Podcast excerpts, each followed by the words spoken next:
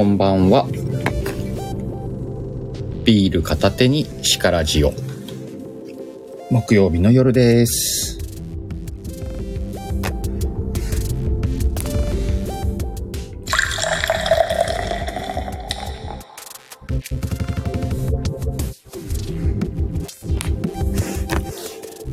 もうビール開けてたわ。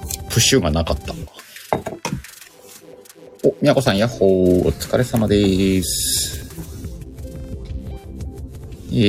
今日もこの後30分ほど一部をやって、23時頃かな、寝かしつけラジオに移行しますんで、お時間のある方はお付き合いください。よ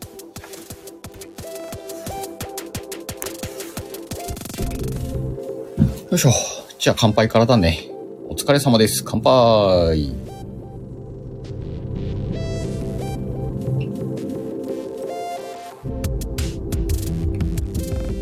ああ、うまい。あ、みやこさんも飲んでる？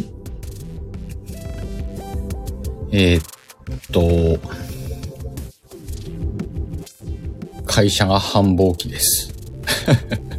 そんなに残業はないんだけどね。やっぱり仕事が、詰まってきてる感はあるね。なんか、じりじりと追い詰められてる感ね。で、またさ、帰ってきてさ、今、4月に STF あるじゃん？ドラマ祭がね。あの関連だったりとかね。もろもろで、なんか、そんな感じ。あ、みやこさん、今は水？年度末だね。で、この後第2部寝かしつけラジオにいつも入るじゃん。でね、今日から、ドラマ祭が始まるまでの4週間の木曜日のシカラジの第2部のね、冒頭に、ちょっとね、ゲストを呼んでます。10分くらいだけ上がってもらってね、宣伝したいドラマがあるんでね、それもちょっと楽しみにしてもらって、まあ、今回はこのドラマフェス、いろんな形で参加させてもらってるのもあるんだけど、その中でも一つ、最近告知してるね、あきちゃん一派の4人がね、新しく初めてドラマをやるっていうね、企画に混ざらせてもらってるんでね。毎週一人ずつ呼んでね、ちょっとドラマの初めてドラマを作っている生の感想を聞こうかなと思ってますんでね。ぜひ、第2部23時くらいに、来てもらうように話してるんで、そっから10分くらいね、時間ある方は聞いてもらって、もちろんアーカイブも残すんでね、アーカイブの残る形で、後で聞いてもらっても構いませんので、よろしくお願いします。ほんとね、ドラマフェスちょっと楽しみなんだよね。まあ、いろんな形では参加させてもらってるとは言ったけれども、他にもまだできることはあるんじゃないかと思ってて、頭の中がね、ぐるぐるぐるぐる回ってます。皆さんもね、どんな形で参加できるのかわかんないけど、やってみたらいいんじゃない？やってみたら、まあ、もちろん聞いてもらうだけでも楽しいけどね。まあ、我々は主に、やりたいのが、宣伝とかね、告知、拡散みたいなことがやりたいんでね。で、ちょっと今いろいろ作ってみたりとかね、してるんで、それちょっとずつ出していこうかなと思ってる。いろんな各種監督が情報解禁しだしたんでね、それもちょっと楽しみだしね。さて、そんな中今日はね、どんな話にしようかなと思ったんだけど、今ね、ワイのチャンネルの固定のところに置いている朗読が一本あるんだけど、透明人間っていうタイトルのね。これね、実は1年前に書いた朗読なんだよ。ワイが書いたやつね。で、ちょっとたまたまね、今回、うさよしの朗読、窓の外の独白だったっけか。これ今ワイ飛ぶと見えなくなっちゃうよね。ょっと待ってね。ちゃんと確認しよう。人のやつはちゃんと確認しよう。窓の外の独白じゃなかったかな。あ、窓の向こうの独白か。窓の向こうの独白っていうのを、この間朗読させてもらって、で、この朗読と同時に何かこう関連するようなものを固定できないかなと思って、自分の放送をこう見返してたら、あ、これそういえばあったなーってすごい懐かしくてね、本当にちょうど1年前だったんだよ、その時。なんでこの透明人間をね、固定させてもらって、で、朗読がこう上に2個並ぶような形で表示させてもらってたんだけど、ありがたいことにね、固定から聞いてくれる方が何名かいたりとか、あとね、2人また新たに読んでくれたんだよね。朗読あんちゃんと、それから、さとこか。2人がね、読んでくれて。でさ、当時、STF始めたのが、何年だ ?21 年の11月末か。だから、その時って、始めてから4ヶ月目とかだったんだよ。で、香川さんこんばんは。その4ヶ月目の時に、おたなちゃんもこんばんは。おたんたんこんばんは。まあ、それこそ11月末に初めて収録を上げて、で収録を毎週上げながら、ちょこちょこ、意味もないライブをして、意味もないライブって言ったらおかしいけど、それこそ今この木曜日のしからじの前身になるようなライブをしてたんだよね。で、もちろんね、視聴ゼロみたいなね、感じのスタイルで、ずーっと何ヶ月かやってて、で、そのちょっと前にね、何個か企画に参加させてもらったんだよね。つかっちゃんの朗読読ませてもらったりとか、もう一個なんかやったな、もちゃの朗読だったかな。なんかこうね、朗読にちょこちょここう参加させてもらったりとか。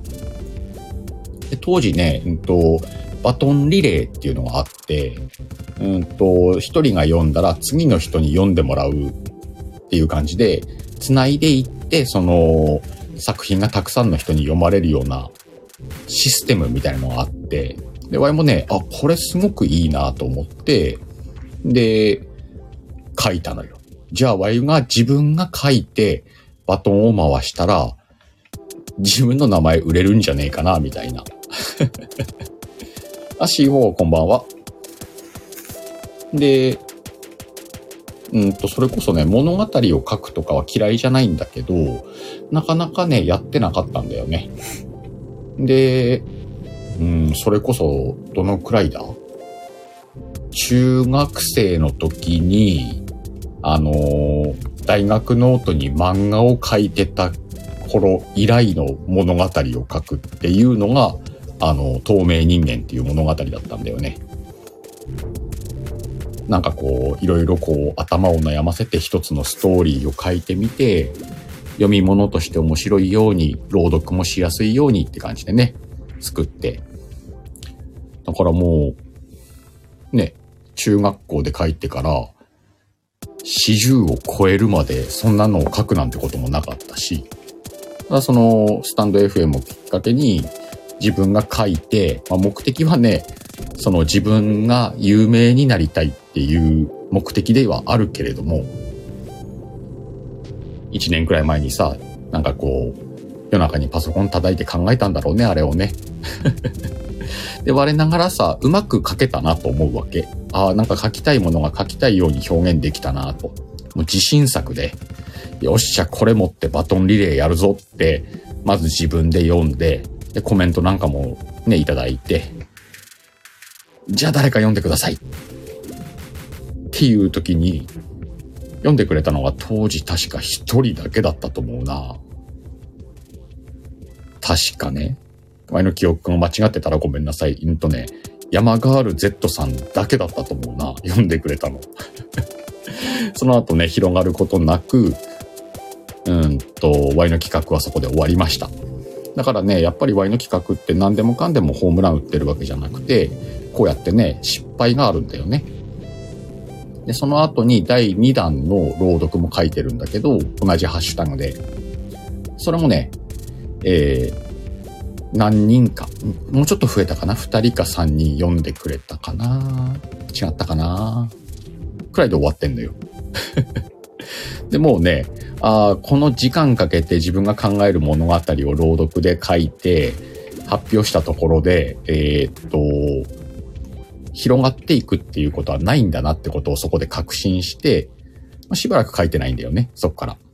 まあ今またね、書き始めたりはしてるんだけど、で、ふと思ったんだけど、あの朗読を今新作として発表したら、多分もうちょっと読んでくれる人いると思うんだ。まあ何人くらいいるかわかんないけどね。でも一人ってことはないだろうなとは思うけどね。まあこれからこう、そういう今からやってみるっていうのもまた面白いんだろうなっていう勉強にもなったしね。お、エミちゃんこんばんは。C4 シカヘル専任賞にそんな過去が。今日ね、その話だね。さとこ、まぶたおもしこんばんは。寝ろ。で、今日はタイトルに、漫画キングダムっていうね、テーマを持ってきたんだけど、今のこの朗読を書いたよっていう話が、1年前の話だよね。この1年間、じゃあワイはどんなスタイフ生活を送ってきたのか。で、今はね、言っちゃうか。自他ともに認める人気配信者であろう。と、ワイは思っている。アッキーこんばんは。ナムー。で、じゃあどうやってこの1年間ここまで来たのかっていうのと、このキングダムっていう漫画がね、始まった当初から大好きで、全部ね、連載のリアルタイムで読んでんだよね、ヤングジャンプの。で、これがちょっとリンクする部分があったんで、今日はそんな話を前半してみようかなと思ってんだよね。で、キングダムの主人公はさ、当時、戦国春秋時代になるのかなあれは。中国の前身だよね。で、秦の始皇帝が始皇帝になるまでの物語っていう漫画本なのよ、ざっくり言うと。で、主人公は、始皇帝ではないんだ。始皇帝はね、準主人公みたいな感じで、実際の主人公は、一奴隷から天下の大将軍になろうとしていく秦という少年の物語なんだよね、あれってね。あの漫画すごい好きで、で、それのすごく序盤の方、最初の巻の方に出てくるストーリーで好きなのを今日は上げてみようかなと思って、それがね、今のワイとリンクするというか、こういうことなんじゃねえのかなっていうのを話そうかなと思ってんだよ。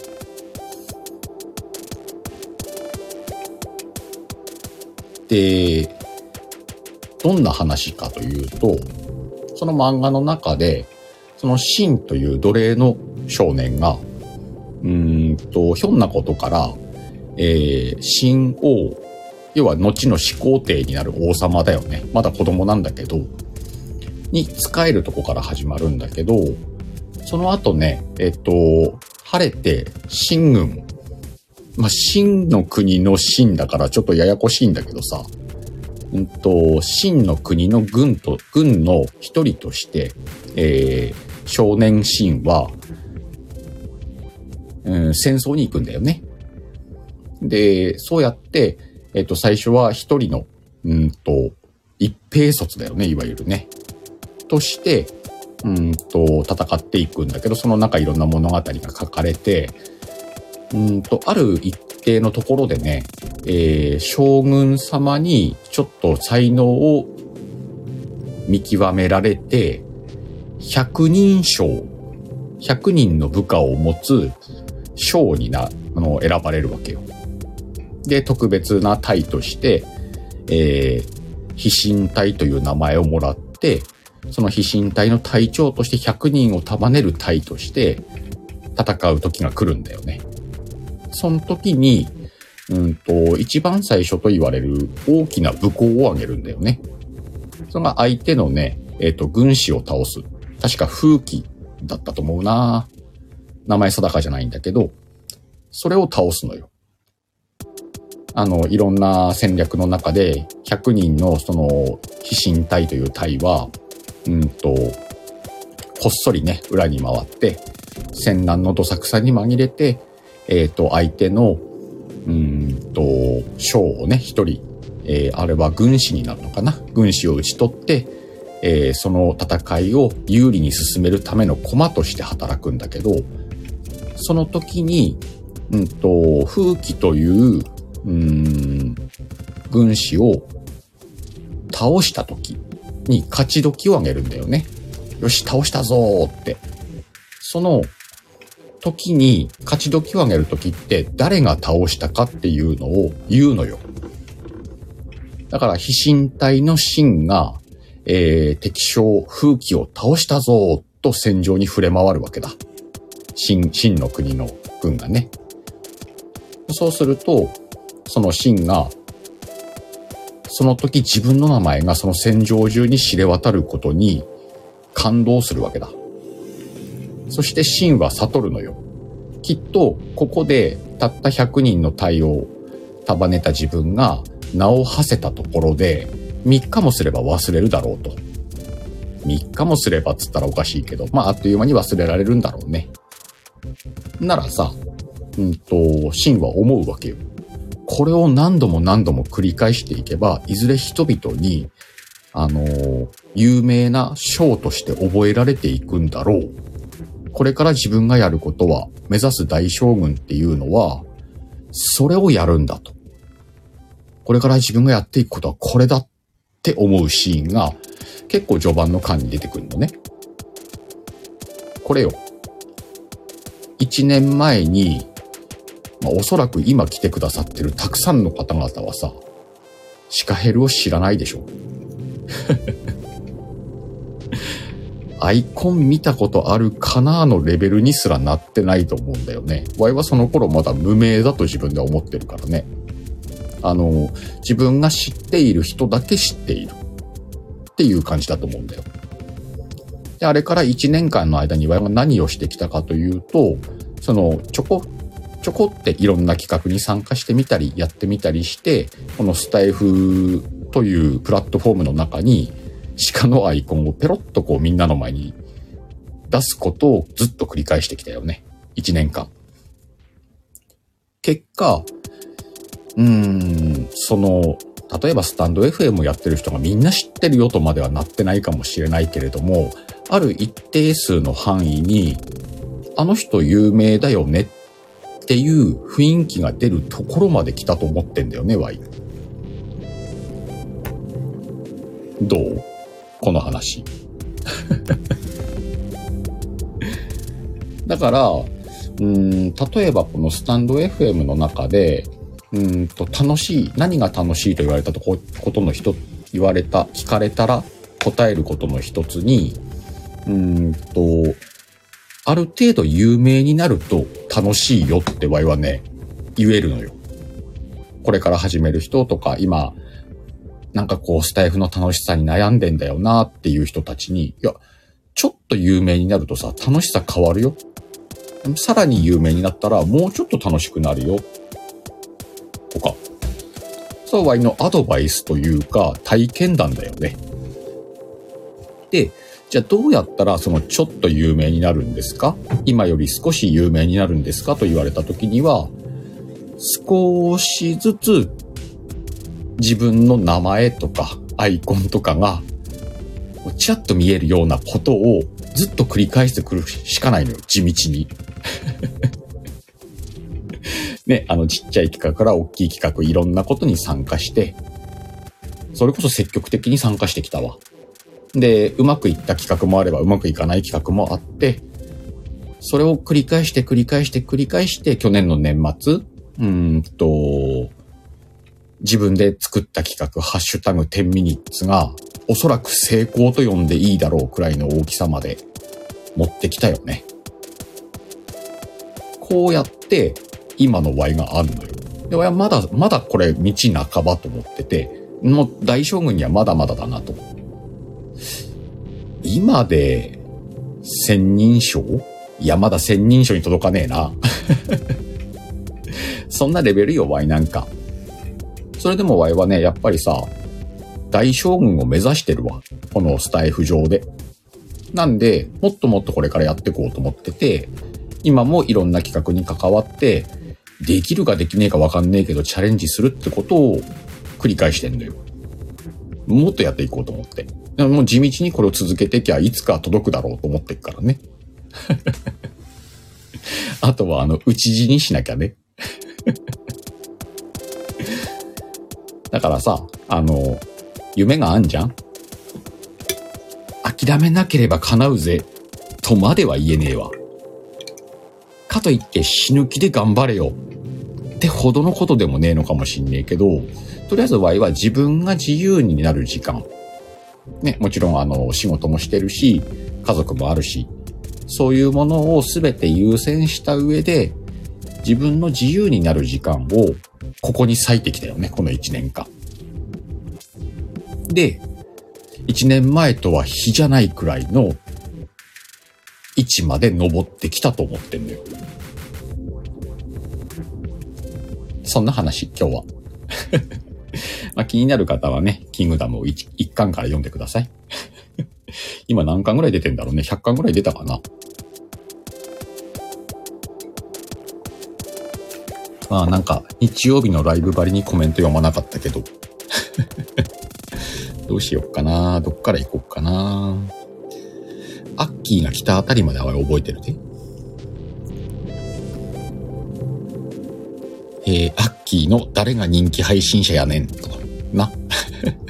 お、アッキーあさってよろしくねと宮子さんが言ってるってことは、あさって絵本の本かな。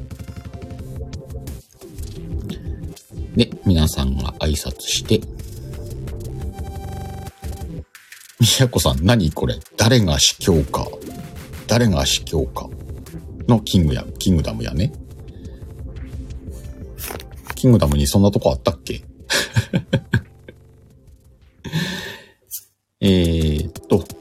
アッキーは映画でしか見てないのね。みやこさんはドドンドドンドンしか知らない。ちょっとわかんない。あ、C4 は知ってるっぽいな。キングダムハマった仲間だね。あ、エミちゃんまた来ますだ。じゃあどっか行ったな。ナムが来たのは言ったな。そんな感じか。読んだね、大体。あ、まさきさんこんばんは。キングダム貸して言ってるな、アキコ。だからリアルタイムでヤングジャンプで読んでるっつうの。本は持ってないのよ。もう本当に毎週毎週ヤングジャンプが出るたびに最新を読んでるね。ヤンジャン送って、ヤンジャン最近のしかねえぞ。あれ何年やってると思ってんねん。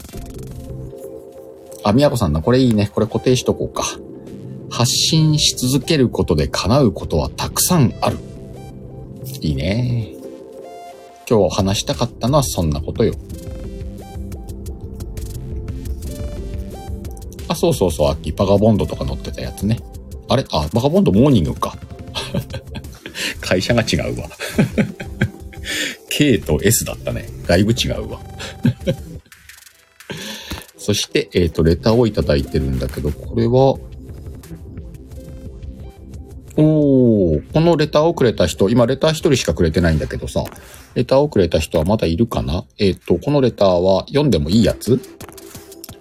それとも、内緒のやつ？あ、入ってきたね。じゃあレターを表示して読ませてもらおうかな。よいしょ。タナちゃんからレターいただきました。こんばんは。今、脚本8割方できてきました。ペコリ。素晴らしい。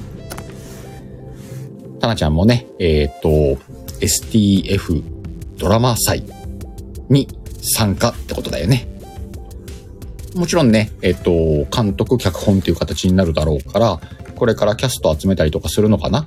皆さんね、タナちゃんが困ってるときは、皆さんの持てる力で構わないので、ぜひ協力してタナちゃんの、今回の作品が STF ドラマ祭に間に合い、皆さんの耳に届くように協力してください。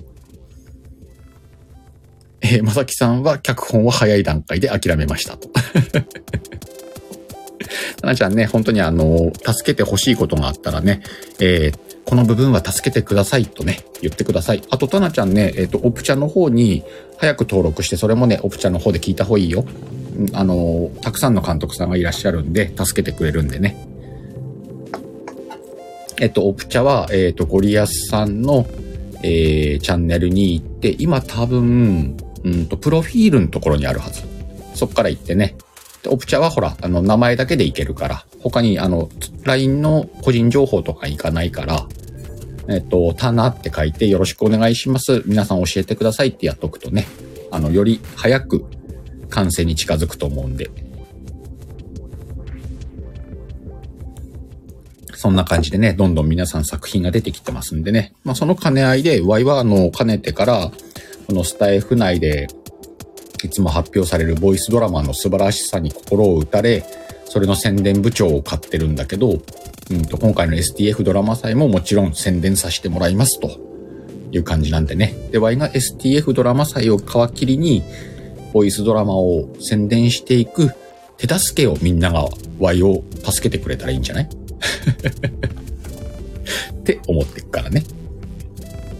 そうね、アッキー尻尾を掴んでね。あ、そうなん、鹿の尻尾って短いんだ、みやこさん。まあ、そんな感じでね、いろいろ皆さんがやってる企画を盛り上げたり、参加したり、今回のこの STF に、協力させてもらうのも、冒頭から言ってた自分の名前をちらっと出す行為の一つだよね。これを繰り返していくことで、ちょっとずつ認知を上げていくってことよ。頑張ろうぜ。そうね、アキコ、シカンダルの母だもんね。あ、そういえば、今日あれじゃなっけ、毎作のアンソロジーみたいなのを、桜吹雪さんがアップするの今日じゃなかったかな。今日の夜中とかに上がるんじゃない確か。あ、出た、もう出たさとこ。ああ、聞きたい。どうしようかな。閉じようかな。あ、20時39か。23時59って勝手に勘違いしてたわ。皆さん、桜吹雪さんのチャンネルに行って、毎作のアンソロジー出てますんでね。本編をまだ聞いてない方は本編と合わせてお楽しみください。まあ、そんな感じで30分だね。ここで一回、第1部を閉じて、ちょっと休憩入れてね、今日23時から第2部寝かしつけラジオを開こうと思います。で、冒頭でも言いましたけれども、前半10分くらいね、Y がプロデュースで関わっている、あきちゃん一派のボイスドラマの宣伝をしたいので、今日は一人誰か来てくれるってことなんでね、10分くらいゲストで上がってもらって、その、ドラマを生で作っている声なんかをね、聞いてみようかと思ってます。で、10分ぐらいその話をしたら、いつも通りみんなを寝かしつけるラジオへと移りますんでね。ぜひお越しください。アーカイブも残しますんでね。アーカイブ聞いてもらえたらいいなぁ。あ、さとこは寝る？あ、小里くん配信をずっと先から探して、先じゃねえや、日中、夕方まで探してたけど、出たのね。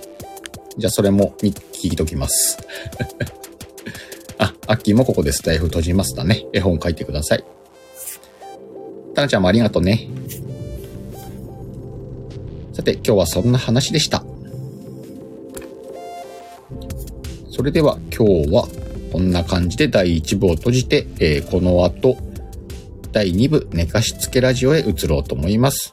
お、アッキーハートありがとう。それでは皆さんまたどこかのライブでお会いしましょう。またねー。